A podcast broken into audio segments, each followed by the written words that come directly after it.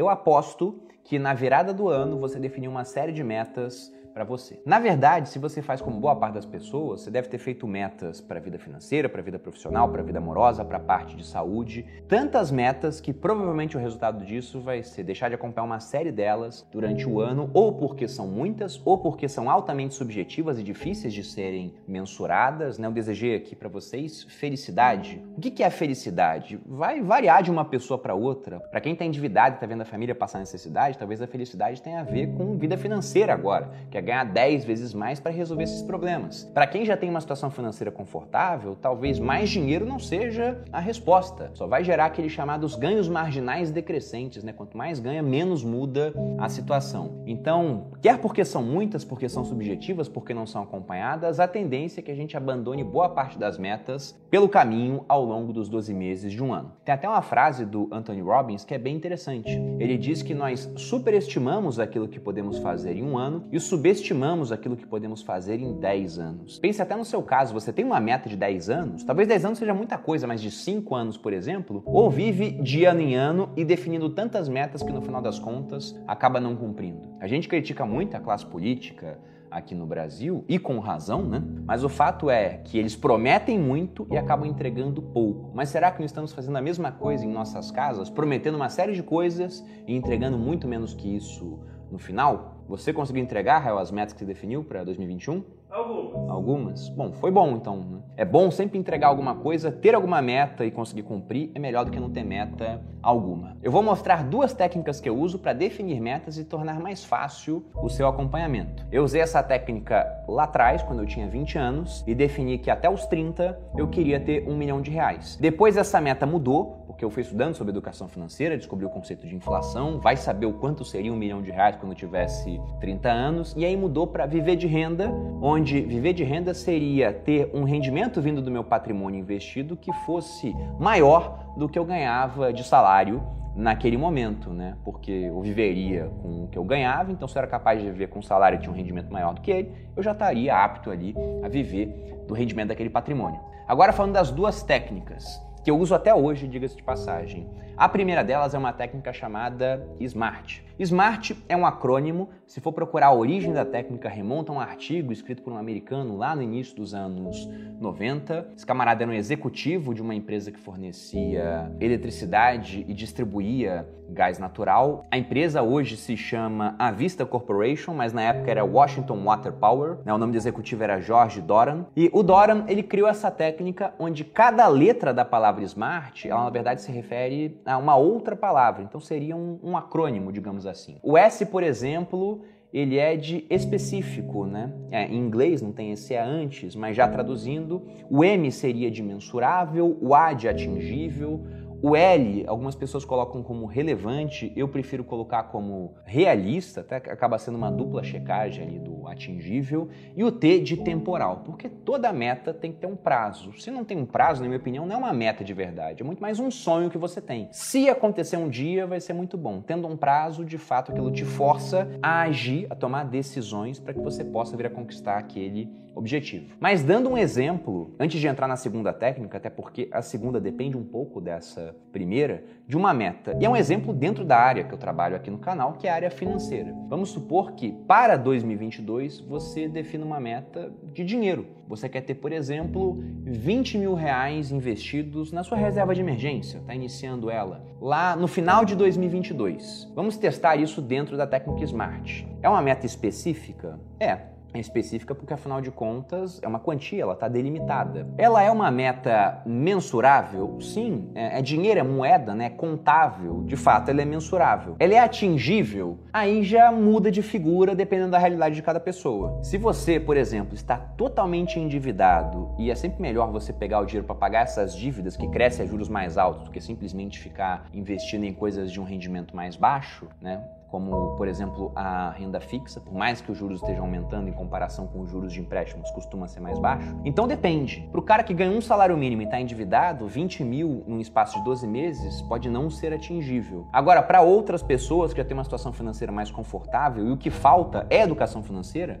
é totalmente atingível. E também é realista dentro do patamar da vida delas. Até um critério para você ver isso é olhar a sua volta. Outras pessoas que têm um rendimento parecido com o seu, uma condição de vida mais similar, estão conseguindo fazer esse tipo de coisa? Se elas conseguem, é um indício de que essa meta para você também é realista. Se elas não conseguem, você não vê isso acontecendo, talvez no espaço de apenas 12 meses ela não seja realista. E até uma provocação que eu faço: aproveite essa meta financeira e não pense só em 2022, pense também em 2023, em 2024. Então, dentro desse exemplo, você quer ter 20 mil até o final de 2022. Para o final de 2023, você coloca lá uma meta de 50 mil. É fazer o que você já fez, mais 20, e conseguir mais 10 ainda. De onde virão? Aí você vai ter que tomar decisões. Isso vai estar na segunda técnica. Para o final de 2024, você quer ter, por exemplo, 100 mil.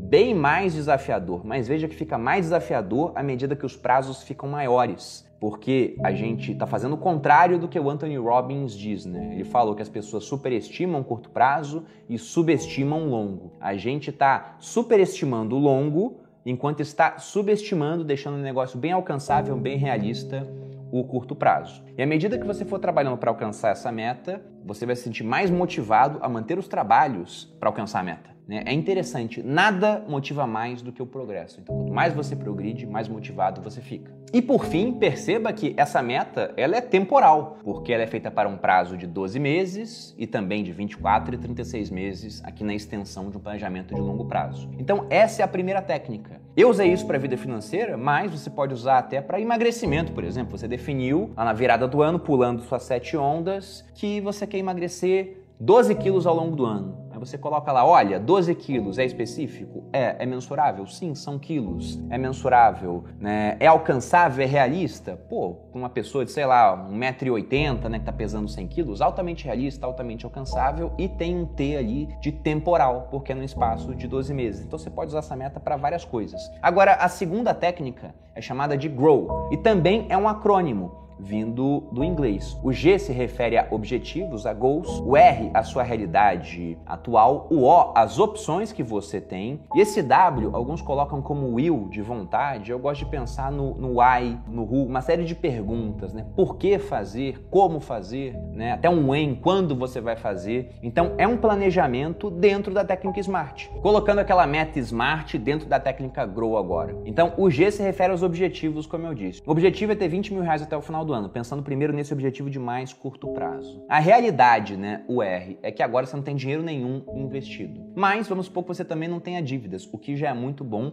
e está inclusive fora da realidade de boa parte das famílias aqui no Brasil, né? É terrível até que várias famílias tenham dívidas em um momento onde os juros estão subindo né, e estão em patamares, inclusive, bem altos. Ou seja, é uma maior parcela do dinheiro que as pessoas ganham que vai ser usado para pagar esses juros. Mas esse, felizmente, não é o seu caso. Então, você quer ter 20 mil, você não tem nada. Agora entramos no O de opções. Você pode, se for um assalariado, né, economizar fazendo um jogo de números aqui, mas vai variar de acordo com a realidade de cada pessoa. Você economiza 1.500 por mês, no espaço de 12 meses você juntou 18 mil, e quando receber o 13 terceiro, você pega mais 2 mil do 13 terceiro e coloca esse dinheiro ali. Você vai somar 20 mil reais no final. Sendo que, ao longo do ano, se o dinheiro tiver investido, e você pode investir uma série de ativos diferentes, mas pensando em renda fixa, já que a gente falou que era uma reserva de emergência, você vai ter até um pouquinho mais do que você investiu graças aos rendimentos, que podem inclusive ser mais altos agora que os juros estão mais altos. Então perceba que você já tem todo o plano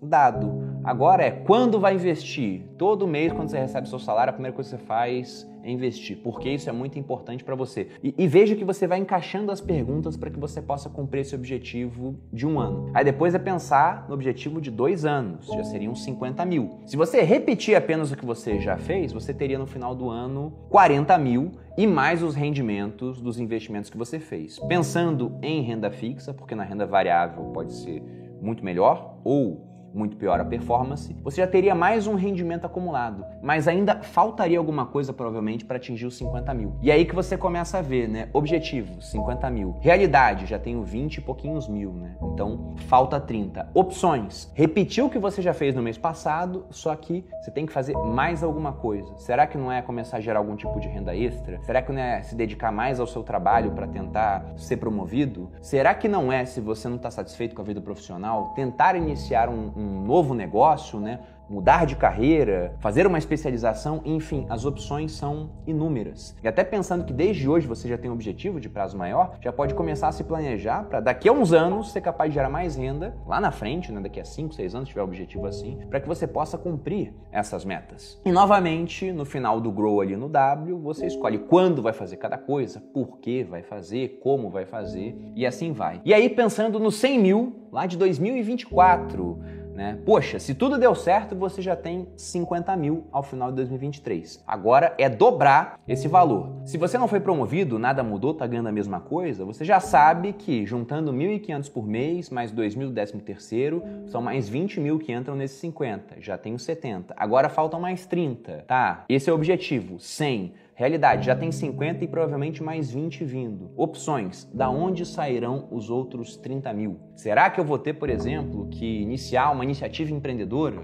Isso aconteceu comigo lá atrás. Né? Comecei a montar palestras contratando profissionais de nutrição né, para palestrar, porque eu pensei, tem que ter mais dinheiro vindo de algum canto. Quais são as opções que eu tenho para isso? Na frente, depois, surgiu a questão dos cursos online. Poxa, tem que ter mais renda vindo de algum canto. Quais são as opções que eu tenho para isso? Então, essas perguntas sempre mostravam uma série de caminhos que eu poderia escolher no final das contas. Por isso que é importante você definir um objetivo e tentar chegar até esse objetivo. Talvez você não consiga bater lá os 100 mil em 2024 Pode ser que você fique no meio do caminho, 80 mil. Mas perceba que você já está bem à frente de quando não tinha objetivo nenhum, de quando não tinha nada acumulado, simplesmente porque colocou um norte, uma direção. E como diz aquela frase do filme e também do livro Alice no País das Maravilhas, para quem não sabe para onde vai, qualquer caminho serve, né? Ou citando Sêneca, para um homem que não sabe a que porto se destina, qualquer vento é, é favorável. Ou nenhum é favorável no final das contas, né? Então tem que ter objetivo. Espero que utilizando essas duas técnicas, o SMART para definir uma meta específica, mensurável,